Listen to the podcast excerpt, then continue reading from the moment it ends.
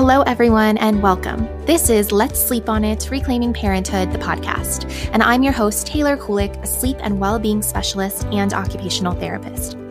My mission with this podcast is to examine the parenting narratives that dominate our culture and grow together as parents.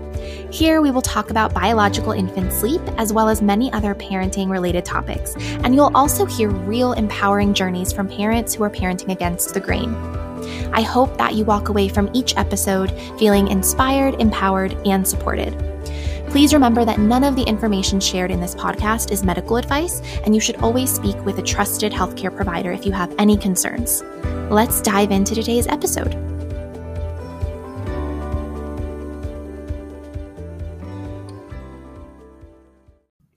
So I have been searching for a clean electrolyte company that I love for a really long time. And I just hadn't found anything that I liked, that I enjoyed the taste of, that I felt good about the ingredients until I found Element. And I actually got a sample from somebody and I was instantly hooked. They have really good flavors. They're actually tasty. Like I enjoy drinking them, whereas other brands that I've tried in the past, I really haven't enjoyed. And you can just put them straight into your water. Um, and they're so good. So they have salt, magnesium, and potassium in them. And a lot of people don't realize how important electrolytes are for true hydration. A lot of us are chugging water because we're being told that we need more water, but we don't, we're not drinking the electrolytes that we need to actually hydrate our bodies. And so Element is a great choice. They also make seasonal chocolate flavors that are really good as like a hot chocolate. And you can put them in your coffee if you want, or just with hot water and like milk, or just plain. I like to drink them plain. I love Element. I have at least one pack a day. Electrolytes are so important, especially for pregnancy and breastfeeding. So, if you're lacking your electrolytes, give Element a try. You can use my link, Drink Element. It's drinklmnt.com slash Taylor K. And you will get a free gift with your purchase, which is a sample pack. So you can try all of the flavors. Again, that's drinkelement, L-M-N-T.com slash Taylor K.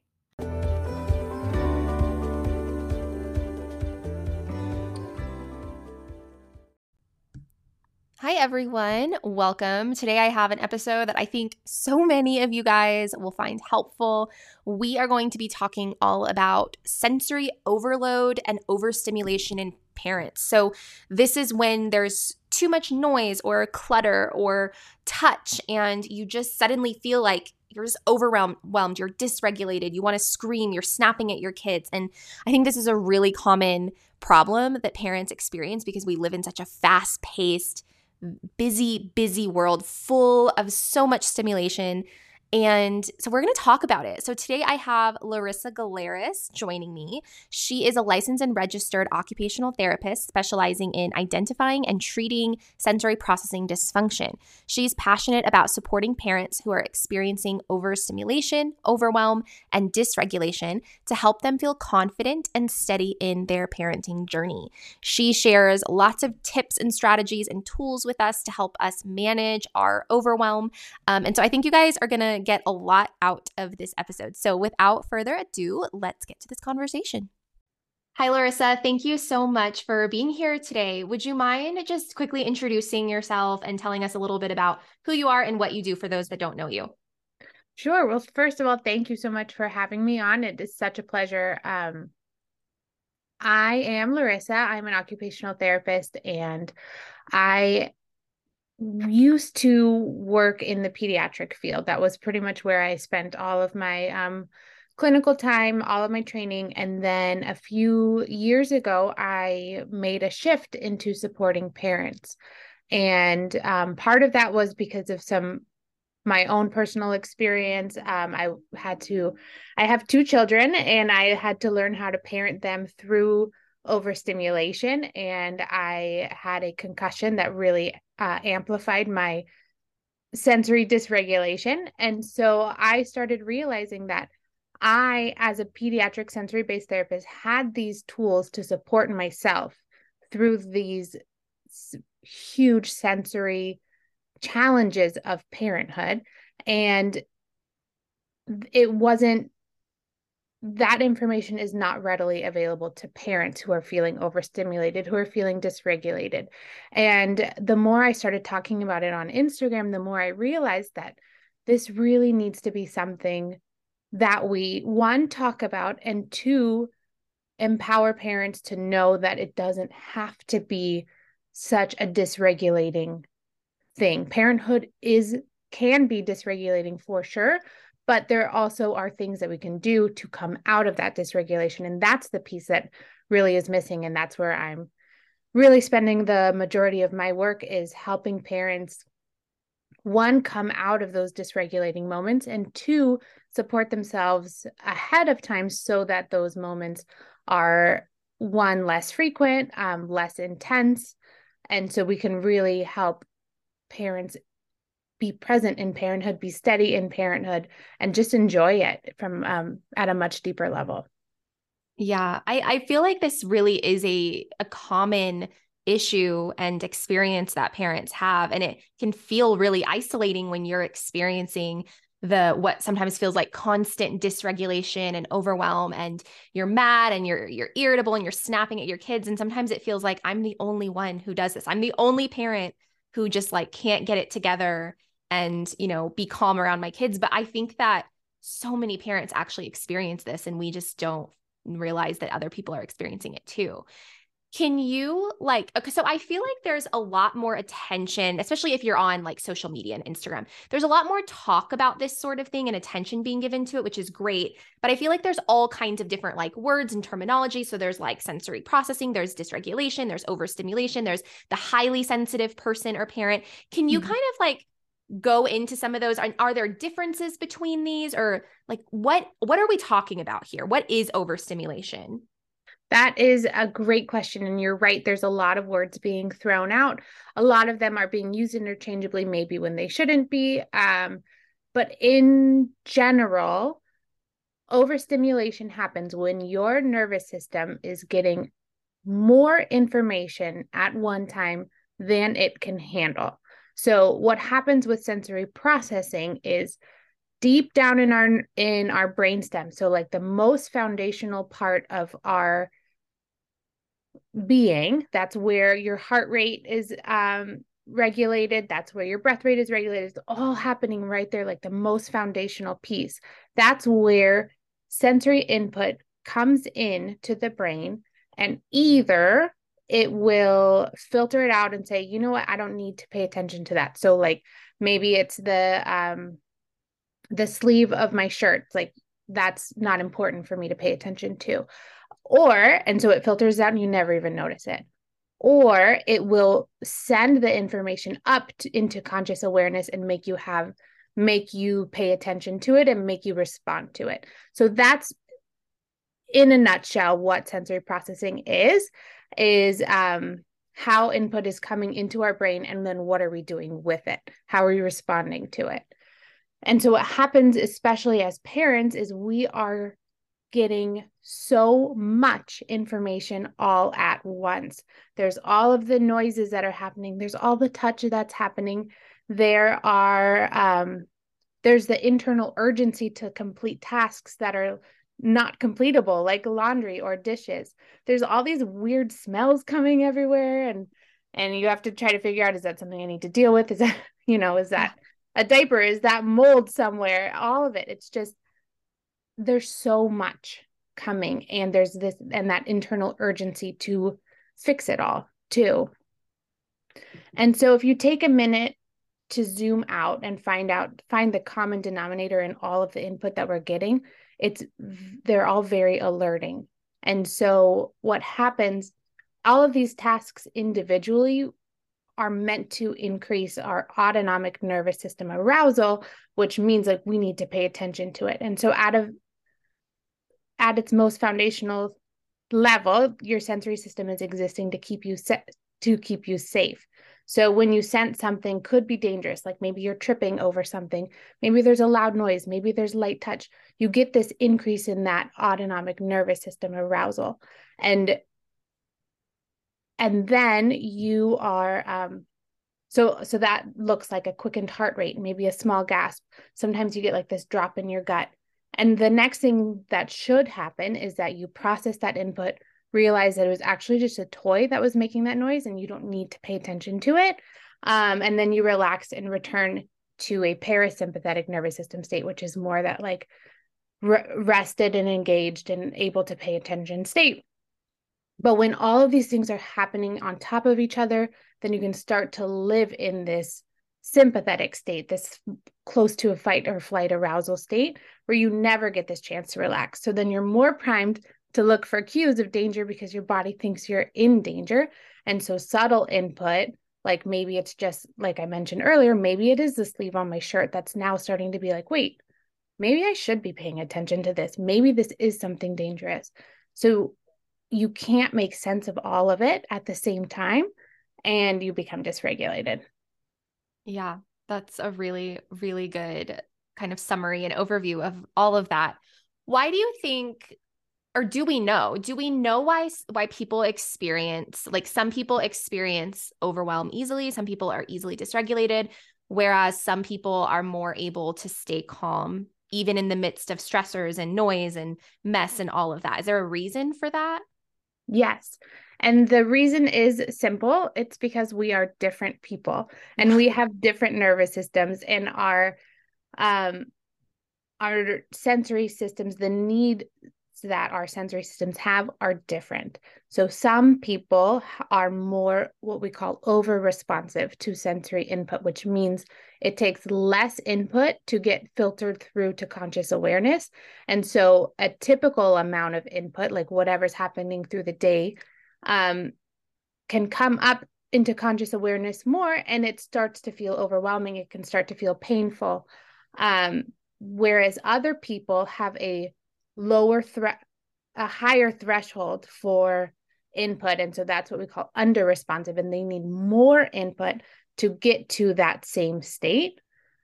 So that's why some people like if you're focusing on if you're working on a project and some people love to go to a busy coffee shop and just kind of like have all of that input that helps kind of get them regulated. So they're a little bit more under responsive they need more input to get them to an alert state whereas other people need absolute silence to get work done.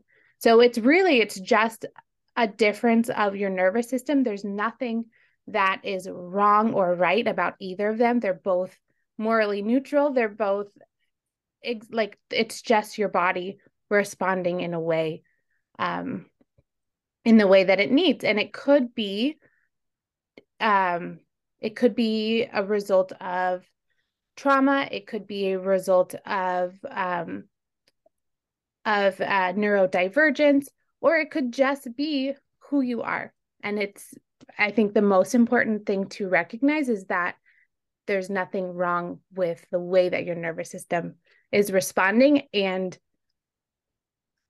looking at it through that lens of um, what is wrong with me that increases your self criticism which makes you think like why can't i handle this noise?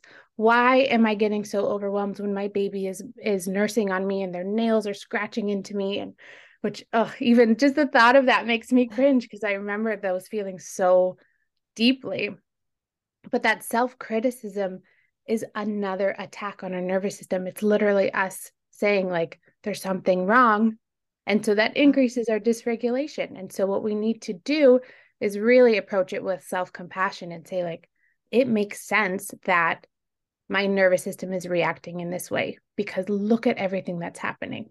It makes sense.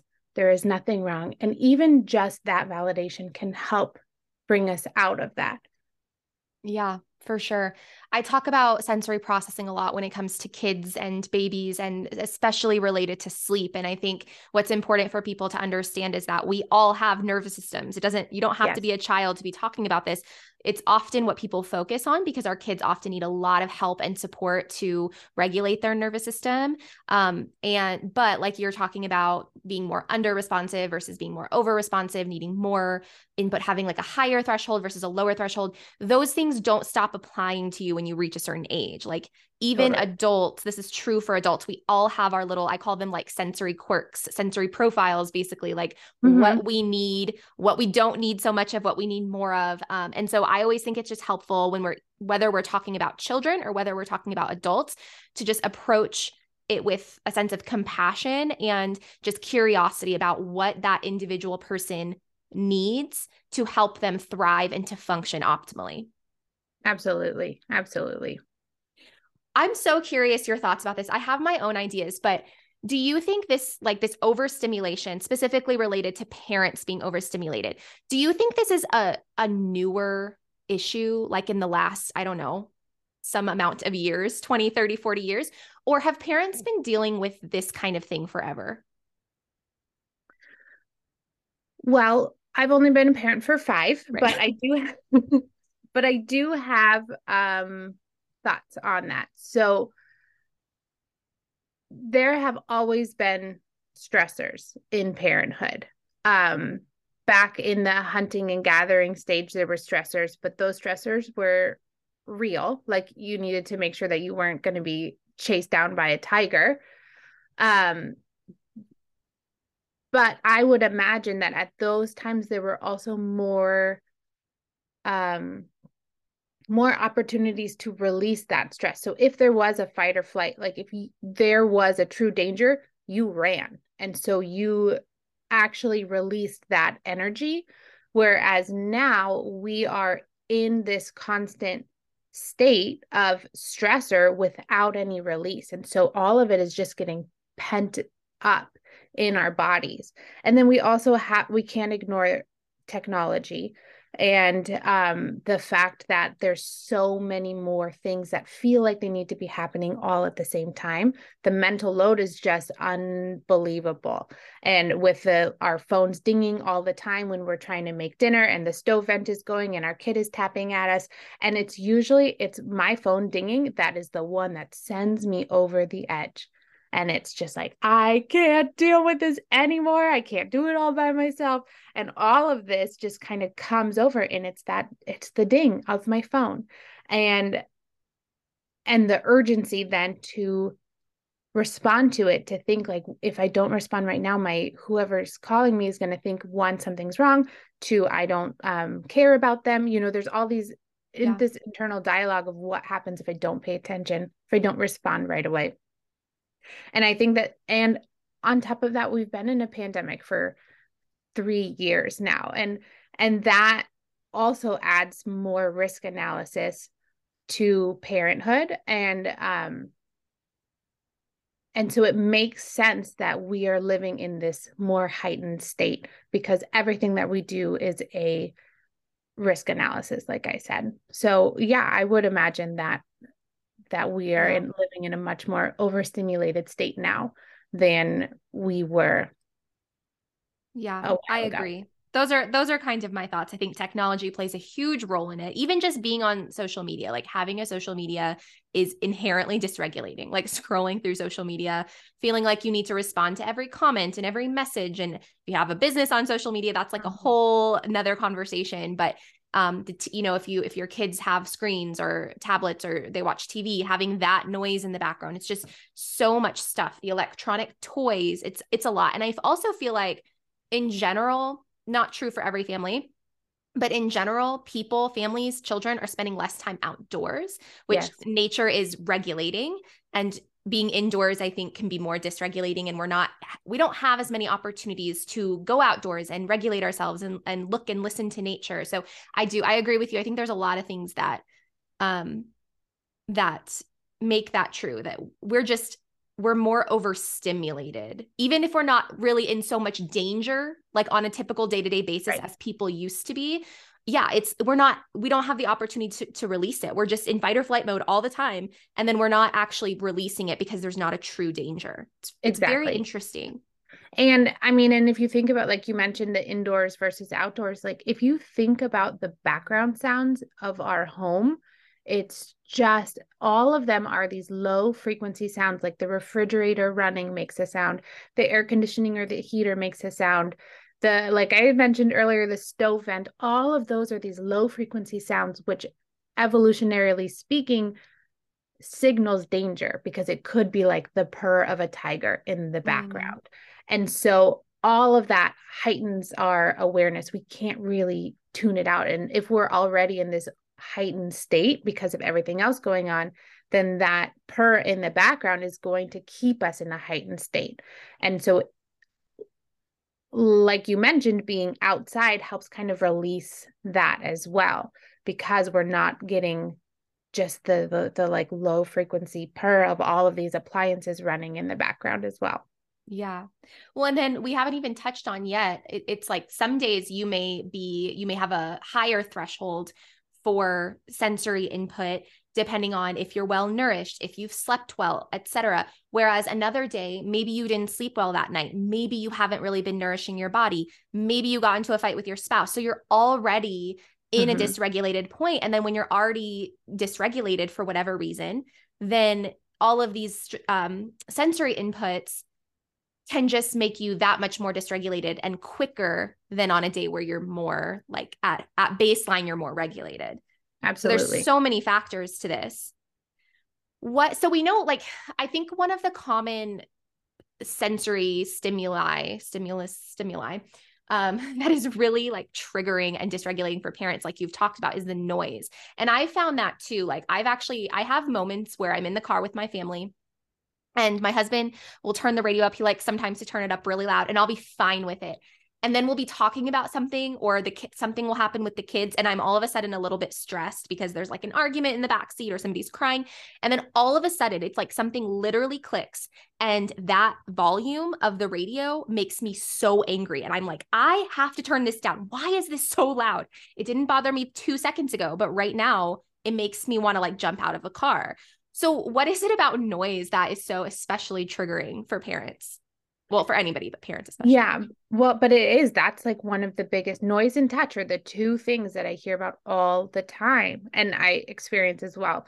So noise is triggering because we are meant to be triggered by it. Like we meant like i mentioned earlier with the tiger purring in the background it is supposed to give us an understanding of what is happening around us. That's why we can hear noise is so that we can understand what's going on around us and if we need to be paying attention. Now, what happens is that when there's too much happening at once, our brains can't filter what um one thing from another. And so, like you're saying, the the music can be fine. It can be fine if if there are no other demands on you. If you're just listening to the music bopping along everything's great then all of a sudden there's a kid screaming in the back of the car and so you perk up a little bit. And then there's another kid saying i'm not poking you i'm not poking you that perks you up a little bit more that increases your arousal level a little bit more. And then your husband asks you a question and it's like oh my gosh no. And that's it. That's it's because that's one more thing that you need to filter out. And so all of a sudden, the music is not important anymore. It's not a demand, but it's something that you need to filter out in order to pay attention cognitively to other things. And that is a skill. Filtering out auditory information is a skill. And when your nervous system is overwhelmed, that skill's unavailable. And so that's that's what can happen is it's the competing sounds all at once when you need to be paying attention to something. Mm, yeah. Do you know what's so interesting? I found out about myself probably a few months ago. I used to listen to podcasts on like 1.5 or double speed, depending on how fast the podcaster talked. And I realized that I was listening like throughout the day, pockets of the day where I had a little bit, bit of free time, maybe when I went on a walk with the kids and they were like, you know, occupied playing or something. And I realized that listening to fast paced like someone talking very quickly i feel like it like upped my sense of urgency and made me dysregulated and then i mm-hmm. was dysregulated after i listened to it and like for the entire day. So i stopped listening to podcasts on double speed and it improved. And like now i can listen to podcasts. Like sometimes i still have to turn them off if my kids are talking or what obviously like you can't do you know three things at once. Um but i just found even that small change helped with my regulation during the day yeah, that makes a lot of sense because it's that it's like the like, tone and the the speed yeah. of the vo- the speed of sound and the voice and I feel like this is up this can be applicable to so many things, but yeah. Yeah, absolutely.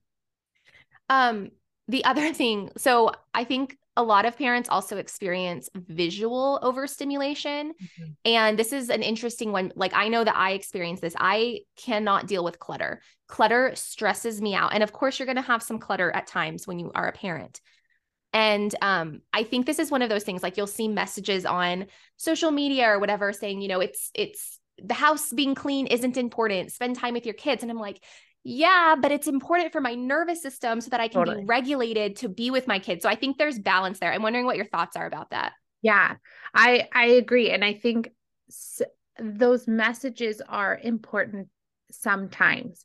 But what we need to understand is that sometimes we need the house to be clean. And there's nothing also there's nothing wrong with needing wanting the house to be clean so that you can be in a regulated state. And what happens with clutter looking at it through i mean there's a lot of things going on with clutter but specifically through a sensory lens there is one just a lot of input that our our eyes need to take in. There's a if, if we're looking for something specific we need to be using these visual discrimination skills to find it amidst all of this other stuff. Um usually it's not just the clutter itself but it's also the kids running around and throwing toys. And so there's stuff flying across your face. Um clutter and tactile tend to go hand in hand. If there's a lot of clutter, usually the counters are sticky and there's crumbs on the ground. And so there's that as well. And that does not lend itself to a calm nervous system. And when you are in a heightened state like that because of everything that's going on, it is very difficult to be present with your children. And so there is absolutely nothing wrong with taking a moment to uh, clean up the toys, to clean up the counter, to put the dishes in the dishwasher, to vacuum so that you are present with your children. Like I think that's the key is what is going to help you be present with your children? Is it going to be leaving the clutter because sometimes it is or is it going to be cleaning up the clutter? And that might change depending on the day as well. Like you said sometimes it's days when you don't sleep or when you're um, having a fight with your spouse you're already in that heightened state. So you need to reduce the demands elsewhere and that might be cleaning up your space so you have a fresh space so you can just kind of sit and breathe and then be present with your children. Yeah, I think just in general, too, having a clean space kind of just fosters like feelings of peacefulness and calmness whereas like yeah. having a cluttered space is just inherently like chaotic and you know just inherently dysregulating. So yeah i think this is really like a matter of kind of knowing yourself and your needs and your triggers as well. Like if you're a person that isn't triggered by clutter my husband could put something on the counter that doesn't belong on the counter and it I've done experiments and he'll leave it there for weeks and I'll just be like one day, "Hey, are you planning like have you noticed that you left that on the counter?" And he's like, "I had no idea." He'll he'll look at it, walk past it every day and he will not visually process it because he just it doesn't bother him. It doesn't faze him at all. Whereas I notice every little thing that's out of order at all times. And so, yeah, I think it's just knowing yourself um and kind of prioritizing like what's what matters. In those moments like when we're feeling overwhelmed, dysregulated, whether it's the noise, whether it's the visual stimuli, stimuli, whether it's whatever it is, tactile, what can we do to help ourselves get into a more regulated state?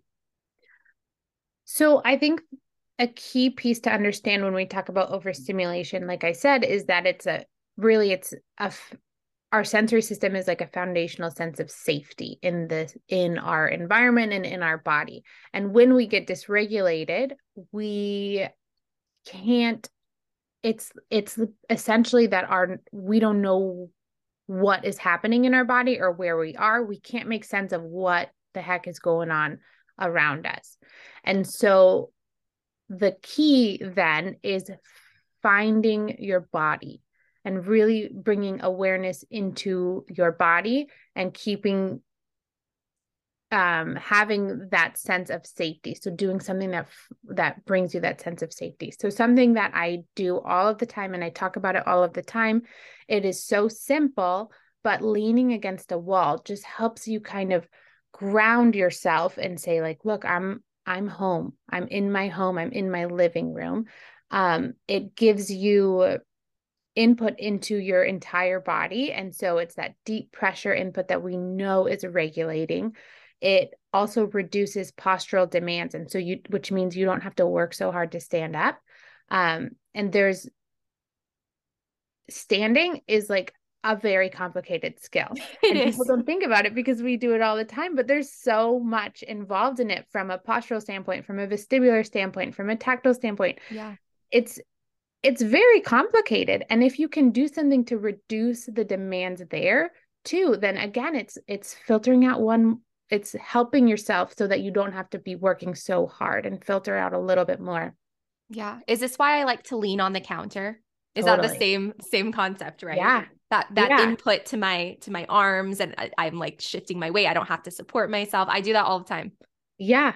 I remember when I was an intern, um, that was like the one thing that all of my clinical instructors were saying, like, watch this kid and see if he puts his elbow on the desk or like what is he Yeah. doing with his hips? Is he leaning it up against the table? And that is a for in in terms of kids it helps you understand like how hard they need to be working um but then for us it's also a good reminder that like that's a support that we can use.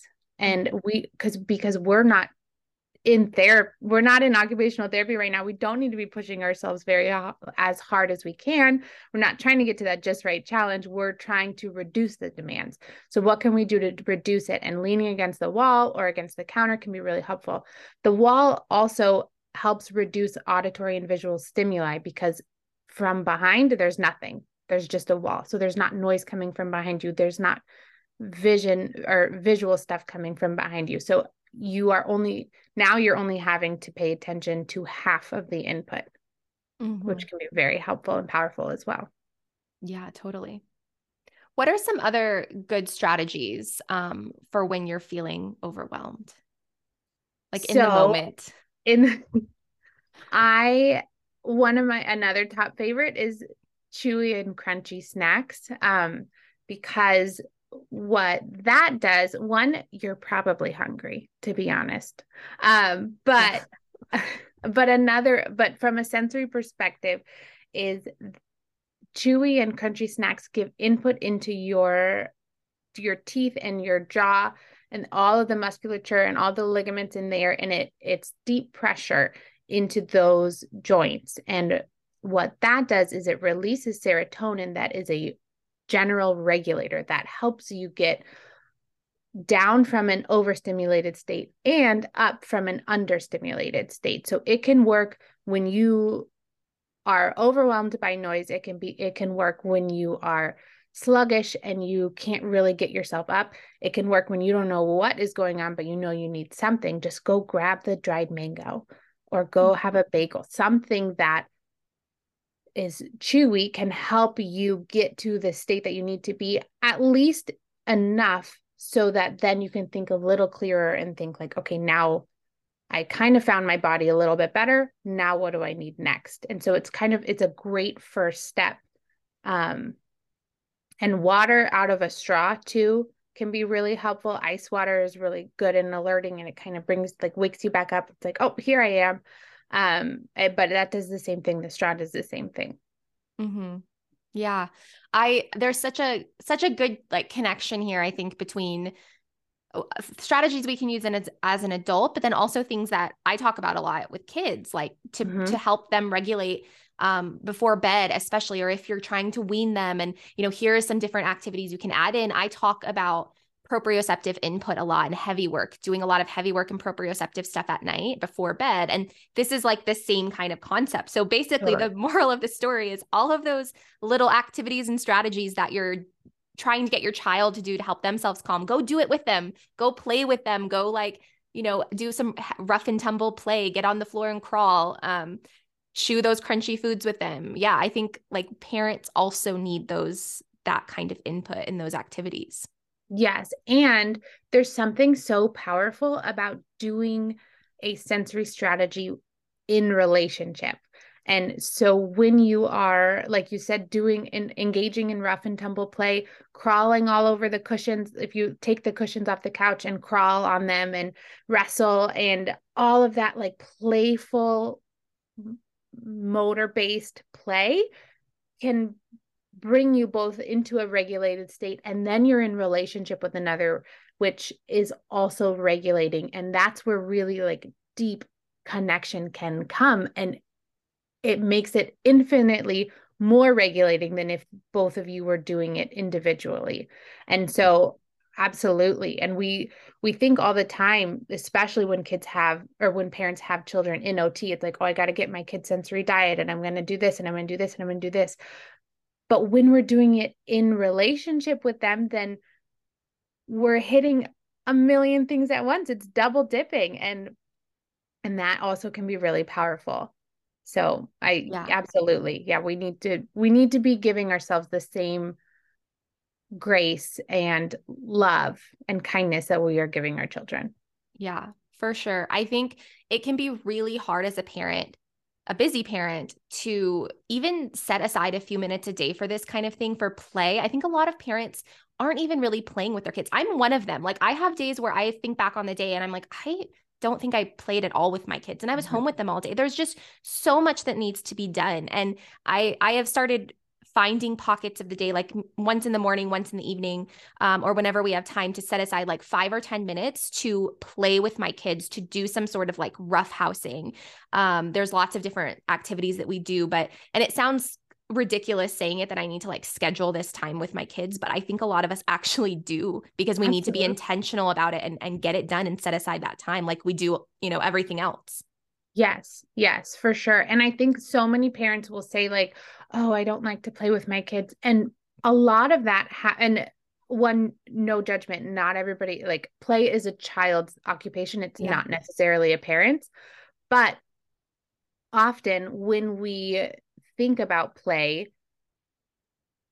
it tends to be like imaginative play, which is great. And that's an important thing for children to be doing. But it's really hard for parents to get into, especially if we have a million other things going on in our mental in our mental to-do list. And so if we can shift our understanding of play to that mo- like rough motor based connection that is true regulating play for the both of you. It doesn't necessarily mean sitting at a table and having a tea party when your kid is like, oh, no, mom, not like that. No, mom, not like that. No, which I mean, yes, that's developmentally appropriate. They also need that control. And, you know, that has its own benefits for sure. But that's not the only way to play with your children. And n- increasing that uh, understanding of play is very powerful. And yeah, sometimes mm-hmm. we do need to schedule it in. And that's there's no nothing wrong with that. We need to schedule in going to the gym. We need to make sure we eat. Why why would we feel bad about scheduling that in as well? Yeah. I love that. I love that point. And I will say I really dislike playing. I it's very difficult like you were just talking about. It's very difficult for me to get into playful mode. I do think the gross motor, the big like movement type play is a lot easier for me and I you mentioned about um like the imaginative imaginative play and how our kids like to control us. And that can also be very triggering for parents. Like that is very true i'm like stop tossing me around. I don't like when people tell me what to do. And um, what i have found is shifting that. So i don't do a lot of imagination type imaginative type play with my um, kids anymore. Sometimes i will but it's like very short lived but offering them a way to kind of have that control and power in the movement based play i have found works better for mm. me like mm letting them be stronger than me letting them beat me in a race letting them push me down like right like you you sit down and they like run into you and try to push you over because they get the same sort of like this sense of power and control but it's they're not bossing you around they're yes. not telling you what to do they're using their strength and their bodies um, in this safe play scenario to kind of overcome you and they need that like that's really good for their development to be able to play in that way and that also, when you do play like that, it can help reduce some difficult behaviors because a lot of times parents will get into power struggles with their children when it comes to you know them having to do anything them having to go brush their teeth it's bedtime it's whatever. When you give them the opportunities to have some control and power in the play it oftentimes will reduce those struggles. Absolutely. Yeah. Yeah i i love everything you just said. That's it's so true. It's so true. And I mean, there's so many benefits of it, but it also when you guys are reading each other's facial cues too and like and that is a huge piece of it as well. It's that really reciprocal um it's social all of that social development comes in that as well. And then and they are learning how to be in control in a playful way instead of a bossy way as well yeah, we need to just do a whole nother episode on play because we know, just got off topic. We can talk about play for I ages. know we need to do that.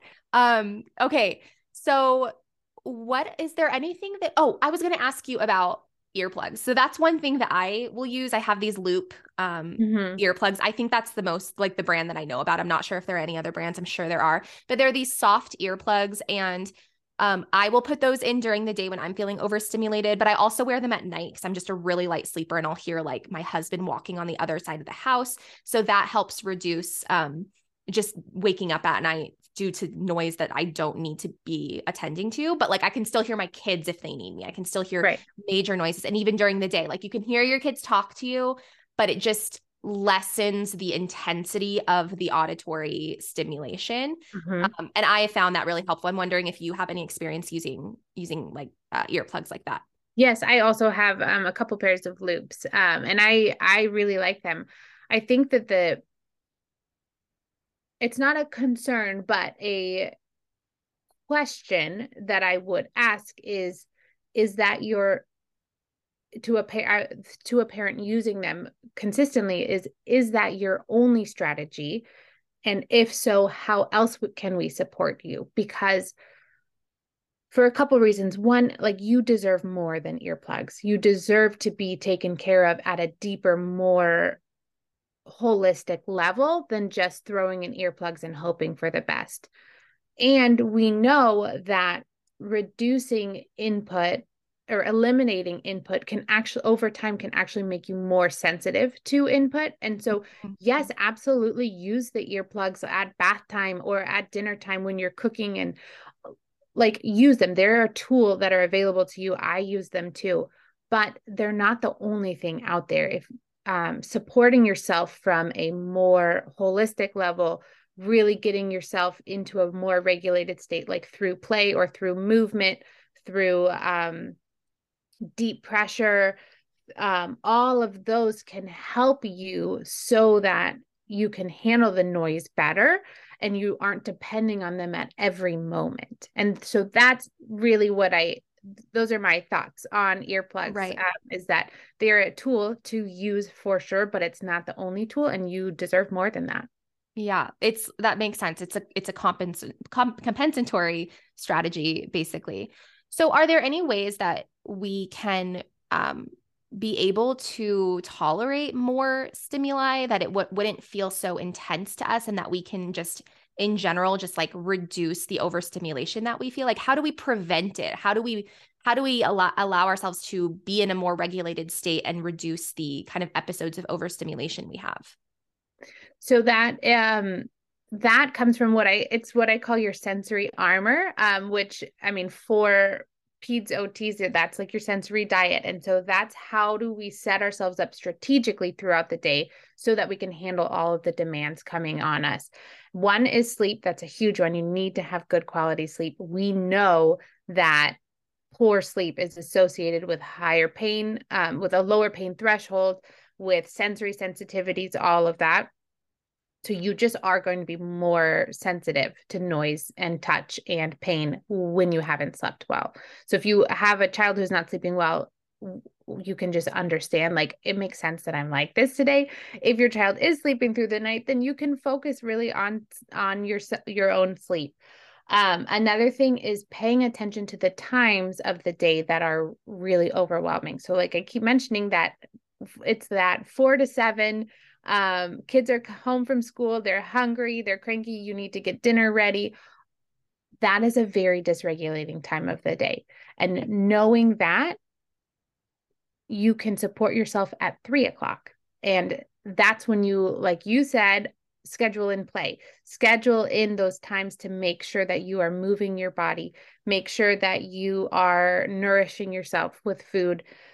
Um, and or or maybe it's just stepping outside for a few minutes and taking a deep breath and looking and listening to the birds tuning into some good sound.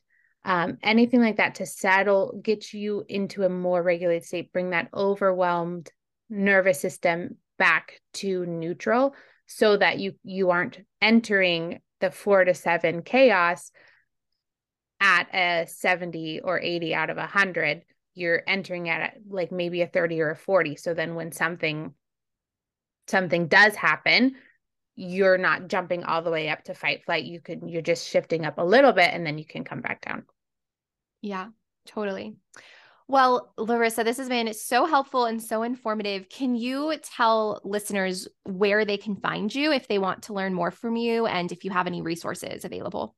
Yeah, so I am on Instagram at Steady Parents, and I do have a an online program called Sensing Your Needs in Parenthood, and it is all about this and more. So all about um, really how to create a good sensory armor, and then as um, all of your in the moment strategies. There's a whole sensory self care library of strategies, and we have I have this SOS vault, which is um, a space where you can go into and pop in your headphones and it's me talking you through the overstimulation. So if you're over if you're touched out, then you pop in your headphones and it's me helping guide you through it and help you ride that wave so you can come back down. Um, and we actually just made it available on a private podcast feed. So, so to make it help it be more accessible to you in the moment, so you can just open up your podcast app. You don't need to go in and find the browser and the uh, password and everything like that. So that um, has been really helpful. Parents are really excited about that. Um, and other than that, I'm on Instagram and you can send me a DM um, and make sure you follow me because I share all of these tools and more. That's amazing. Well, thank you so much, Larissa. Yeah, thank you for having me. Thank you for listening. I hope you enjoyed this episode. If you did, please subscribe and leave a review if you feel called to. It really helps our message reach more parents. You can also follow me on Instagram at Taylor Kulik for similar content or visit my website at www.taylorkulik.com. I offer online courses where we really dive into infant and toddler sleep holistically. And we also offer one to one holistic sleep support services if you're looking to improve your child's sleep or shift patterns without sleep training. If you know a parent who would benefit from this podcast, please share. And if you'd like to financially support this podcast to allow me to create more episodes more often, you can visit anchor.fm slash Taylor Kulik. I hope you'll join me next time.